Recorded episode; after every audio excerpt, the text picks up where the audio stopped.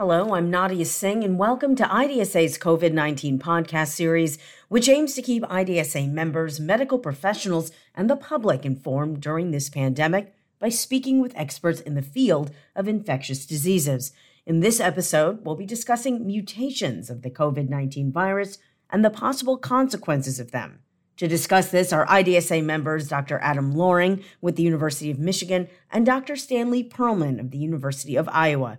Thank you both for being with me. Dr. Loring, let's start with you. What do we know about the genetic diversity of SARS CoV 2 in terms of the number and type of strains that currently exist? Uh, SARS CoV 2 actually exhibits uh, much less genetic diversity than, for example, influenza virus or um, many other RNA viruses. Most of the circulating SARS CoV 2 um, variants uh, differ from the original Wuhan uh, isolate by fewer than 15 mutations. So that means, given we're in September, that's less than two, two mutations per month on average are accumulating. The genome is about 30,000 bases long, uh, so it's much larger than many other RNA viruses. And uh, quick back the envelope math will tell you that that means that all pretty much all viruses that are out there uh, are about 99.9% identical or even more similar than that. Uh, so that's that's not, you know, in the grand scheme of things, a ton of a ton of genetic diversity. And so the, these sequences just refer to the genotype of the viruses, so the string of letters that make up each sequence. Strictly speaking, uh, when we refer to a strain, uh, that means a virus uh, that has a different phenotype, so it behaves differently in some way. Uh, for example, maybe it, its antigenicity is different, so it looks different to the immune system, or maybe it's more virulent, or maybe it transmits better.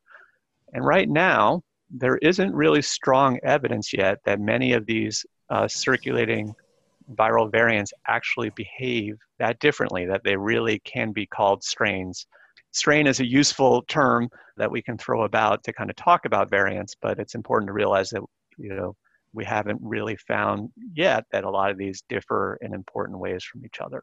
Thank you, Dr. Loring. Dr. Perlman, moving on to you now. What is the pattern of mutations showing in terms of geographic distribution? Is there diversity found when comparing regions or countries, or are there multiple strains even within a given geographic area? We know so much about these this virus with so many cases in the world and such intense research that we are doing lots of uh, RNA sequencing, and that's the data. That's the basis for the uh, statements that uh, Dr. Loring made. And what, what the one thing we don't really know uh, is that what what does this all mean? Because an example before i got to sars-cov-2 uh, one of my favorite examples is measles where we think there's only one strain of virus but as we sequence it more and more in greater depth we find out well there's changes here there but there's no evidence that measles virus has changed at all in its ability to infect people or anything that it does really so you, we have a lot of information now because these sequence analyses are being done everywhere and they're being done at great length. But what, what it actually means is uh, something we still have to figure out. One of the points is that when we think about a virus, what we really care about is a change that gets fixed into the population of viruses. So in some cases, these changes are being fixed into population. So if you go to one part of the uh, world, you might find a specific change there. And this is this is the basis for uh, the recent description of there was a single chain in the surface glycoprotein, which is important for binding the virus to the cell. This mutation seemed to take over the population in certain parts of the world. And there's been many, many studies that show that this change may have subtle effects, maybe in transmission, maybe not. It certainly isn't changing whether people get sicker or not, or whether they transmit better or not. So, as far as we know, this change, even though it's incorporated, and even though we might call it a strain, whether it matters uh, a lot is not really known. And this is what's going to happen. There's going to be changes. If they get fixed into populations, maybe we'll call them strains, maybe not. And the key thing is whether they become more uh, virulent, they cause more disease, or they cause less disease, they're attenuated. That's what we really care about, and whether they transmit more. And so far, even for the single mutation that I just mentioned, there's really not evidence that it's changing a pattern of transmission. It just seems to be able to outcompete the original virus. So RNA viruses, which is what SARS-CoV-2 is, it means it's a virus that has RNA as its backbone, are prone to mutation. Coronaviruses have mechanisms to prevent some of that variation, but they still are much more variable than the DNA in our cells or the DNA in DNA viruses like herpes. So you put this all together, finding mutations are not a surprise. Even finding them fixed into certain uh, subpopulations uh, is not a surprise. What they mean is uh, really unknown now, and there's no evidence that they mean very much this is a long way of getting back to your original question. So in terms of geographic distribution, there are uh, differences in these substrains, but that's because in a given region, a specific mutation might become uh, incorporated into the mass population of viruses.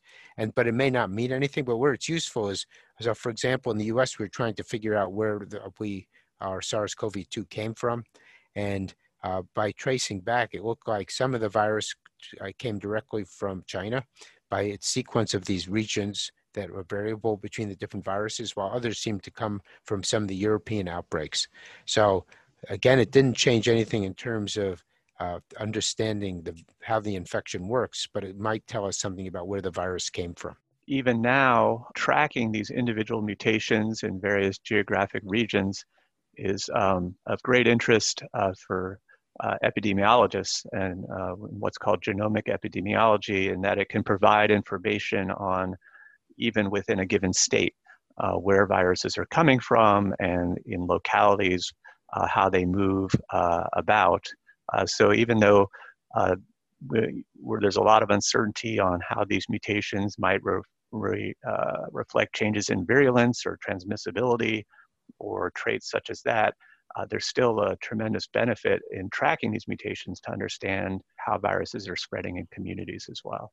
Thank you both for your insights. Dr. Loring, sticking with you, what does the detection of recurrent mutations indicate in terms of how the SARS CoV 2 virus is adapting to its novel human host? One thing that people have been paying close attention to and looking at this truly massive amount of sequence data that's been generated in the last nine months is again looking for mutations that seem to pop up multiple times independently, uh, perhaps in different parts of the world.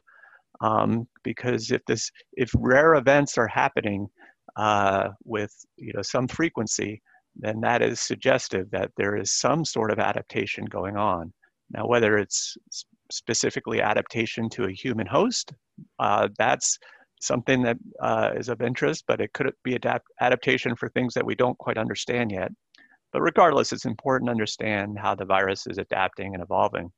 The really tricky thing is even if you see recurrent mutations popping up, it can be really hard to demonstrate that a mutation is indeed adaptive uh, or that it's more fit uh, relative to other SARS-CoV-2 variants that are out there. Now, it's, it's hard because the bar is pretty high because we do know that sometimes mutations can spread or even recur due to chance. Uh, Dr. Perlman mentioned this one mutation in spike D614G that uh, has received a lot of attention. And so it spread rapidly and it's now the dominant uh, virus uh, globally.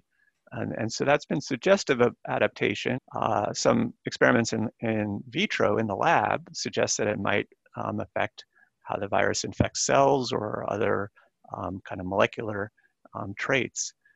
Uh, however, it's also possible that these that early kind of chance events gave this virus something like a head start in certain areas, or that other epidemiologic factors led to its dominance as opposed to you know mediating a change in the virus. Um, and there was at least one modeling study uh, uh, in the UK, which I think is still as a preprint, um, which looked at over 20,000 sequences in uh, the United Kingdom and did um, a lot of modeling of these sequences to try to see if there was any evidence that it was adaptive. Um, and they really weren't able to find a strong signal that this was adaptive in what would be a pretty well powered study with over 20,000 sequences. So that doesn't rule it out um, that that mutation could be adaptive, but it would suggest potentially that, that if it is adaptive, the effect might be relatively modest and that it was hard to detect much of an effect with uh, truly massive amounts of data. So I think that highlights really the challenges in looking at these mutations and figuring out what they mean, that it, it, can be really tricky and um, it's you have to be careful not to get ahead of yourself uh, in, in a, attaching meaning to them, but that doesn't mean that we still shouldn't you know look closely at every single one of these. If you look at the sequences out of a single individual, which people have done, and we know that the this virus, like all other RNA viruses that infect uh, animals, uh, they they don't really infect the, people as a single RNA species, but rather as a group of RNA molecules called quasi-species. And if, if one goes and takes these quasi-species from a single person who's, and this person may have just the usual run-of-the-mill SARS-CoV-2, if you take the quasi-species and you isolate all the different viruses, you find some viruses that seem to be much more virulent, much more able to kill cells, at least in tissue culture, than others. And at the end, but the end, those viruses never become dominant in that host. So we, we are getting a lot of information that's uh, potentially useful in the long term, but right now it's not really adding to our understanding of how the infection in people is occurring because we're just getting a just really a boatload of information and we just don't know what these changes mean uh, in the real host. IDSA invites you to kick off ID Week with 24 hours of COVID 19 coverage with Chasing the Sun. This global event begins Wednesday, October 21st at 10 a.m. Eastern Time. The Centers for Disease Control and Prevention and other partners have provided funds to offset the cost for attending Chasing the Sun, which gives you access to health authorities from around the world offering unique global perspectives and data on COVID 19. Register now at idweek.org. Thank you, doctors. Dr. Perlman, sticking with you, are the mutations being observed neutral? And does an increase in mutations mean the virus is becoming more harmful over time? Yeah, so I think we've discussed the first part already that uh, so far the mutations seem to be neutral in the broad sense, whether they have some sort of more subtle effects on something within different hosts, we don't really know yet. But they all appear to be relatively neutral in at least in the big picture, whether they change some manifestations of entering a cell or uh, interacting with the immune system very subtly, I think we don't know yet. Uh, the, the, the increase in mutations, it, it doesn't mean that it's becoming more harmful over time. We, as, as we've talked about already, these viruses tend to uh, mutate all the time anyway, and ones that have slight advantages may be selected transiently in a population or maybe even they'll be selected uh, over uh, into become the most uh, common form in the population, like the uh, D614G that uh, Dr. Loring was mentioning. So they become incorporated, but we don't have any reason to think that they mean it's getting more harmful, as was already discussed. We certainly have illustrations where in coronaviruses where they can become more harmful. So the original SARS virus was really a bat virus that went through intermediate hosts in Guangdong uh, province in China. And when it reached humans, it was not really very well adapted for humans. So we can follow the sequences of this virus over the a few months of the SARS epidemic. And we can see that it would actually did adapt to humans to become better able to infect humans. So there was in a case where increasing mutations uh, meant it was a potential, well, certainly better adapted to humans, maybe more harmful as well. But with this virus, one of the amazing things about this virus is the virus is so well adapted to humans. It doesn't really need to change much. From the point of view of the virus, it's doing just fine. It's highly transmissible, doesn't kill very many people. You don't want to, as a virus, uh, a mortality rate of 1% to 2% is uh, probably acceptable. Of course, from our point of view, 1% to 2% is not acceptable. But from the virus's point of view, it just wants to have uh, make more viruses and it's looking for susceptible hosts. And if it doesn't kill most of its the people who are infected, but it can spread, then it's doing exactly what it wants to do. So no real increase. Uh, the increase in mutations, if there is one, does not mean the virus is getting more harmful over time. I appreciate your insights, Dr. Perlman. Is the level and type of mutations being observed in SARS CoV 2 similar to how other viruses have been shown to behave, or are they different, Dr. Loring? You know, as we touched on earlier, there's there's not as much diversity in SARS-CoV-2 relative to uh, other RNA viruses. So, for example, SARS-CoV-2, what we're seeing is it accumulates uh, mutations at a, at a rate that's about five times lower than influenza virus. So that kind of gives you perspective. Uh, we also talk about um, recombination, where the virus swaps different parts of its genome with other SARS-CoV-2s. And it's known that coronaviruses do that quite a bit. It's a little harder to get a handle on recombination rates for kind of technical uh, reasons relative to mutation rates. But you know, there are plenty of RNA viruses that do that a lot. The rhinovirus, a common cold virus, does this. Uh, it's kind of a great achiever in recombination. Uh, but so in general, uh, SARS-CoV-2 just its its diversity is low. It doesn't accumulate mutations as much. It's uh, in many ways a little bit of a boring virus um, from a genetic perspective. Um, but like I said earlier, there's still interesting things uh, that we can learn about, you know, a given mutation or what uh, various mutations still can tell us about how the virus is spreading.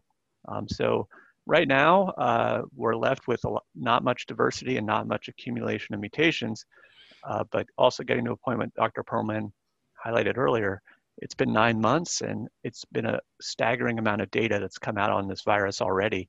Uh, it's, you know, it's it's uh, probably the most sequenced virus per unit time. I think that's uh, out there. So it hasn't been for a lack of looking. The level of mutations is the same as we see in other coronaviruses. So this virus, this coronavirus as a coronavirus is not behaving differently from other coronaviruses. And as Dr. Loring pointed out, of course, that's it is less mutable than other kinds of RNA viruses because it has more proofreading activity which means it can correct errors a little more easily than other RNA viruses can. I appreciate your insights, doctors. Lastly, what is the significance of these mutations in SARS CoV 2 in terms of disease prevention and treatment? In other words, developing vaccines and treatments, respectively. Dr. Perlman.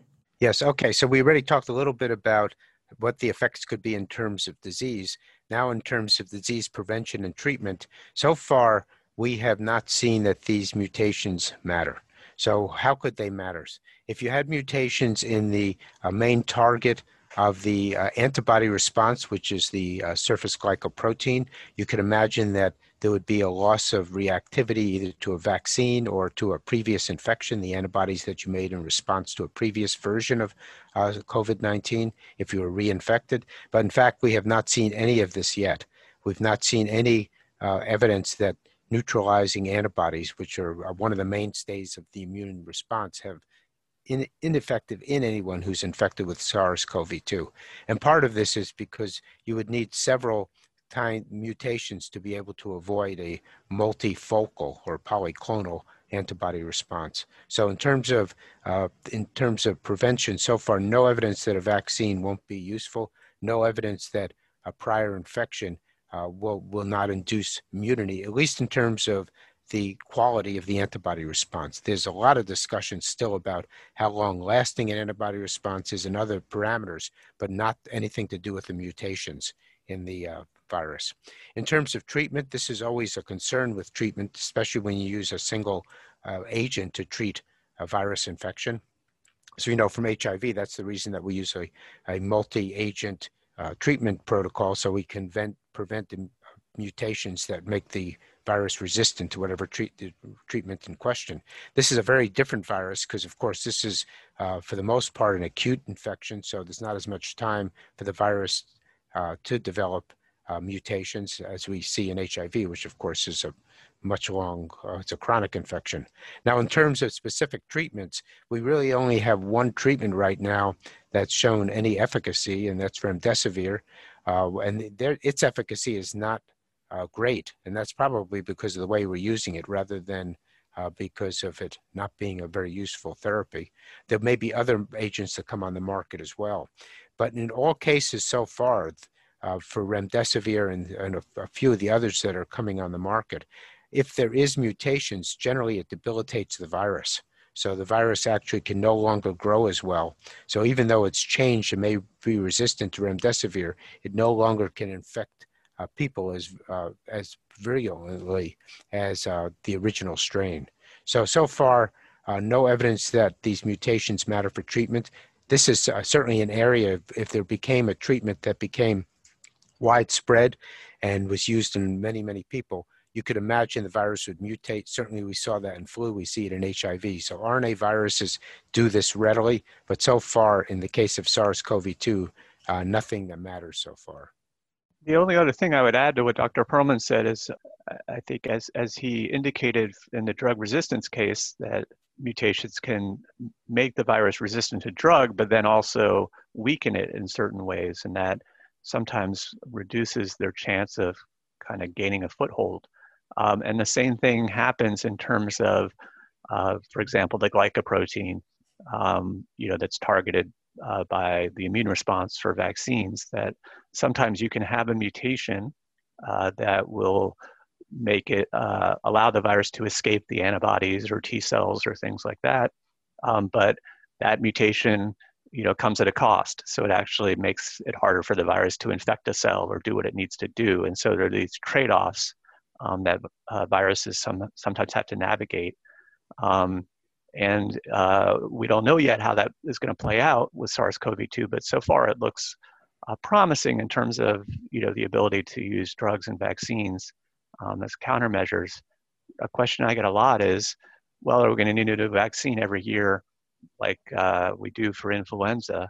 So far, it doesn't look that way. Obviously, people are going to look at it, but I, I think it's important to remember that influenza is a little bit more of the exception than the rule.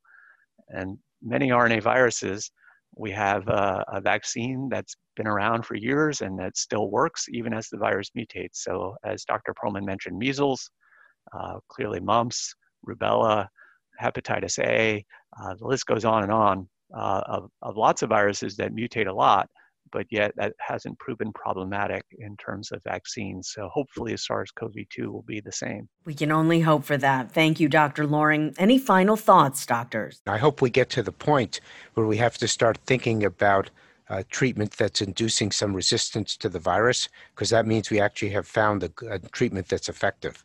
And that would be a step forward rather than a step back. So I'm, I'm looking forward to that problem. Failure indicates success. Right, exactly. At this time, I'd like to thank Doctors Loring and Perlman for their time, participation, and expertise. For the latest information and resources on the COVID 19 pandemic, visit IDSA's website, idsociety.org, and don't forget to follow us on social media. Tune in next time as another diverse panel of medical experts discusses the latest on this rapidly evolving pandemic. The views and opinions expressed here are those of the presenters and do not necessarily reflect the official policy or position of the Centers for Disease Control and Prevention. Involvement of CDC should not be viewed as endorsement of any entity or individual involved with the podcast. I'm Nadia Singh.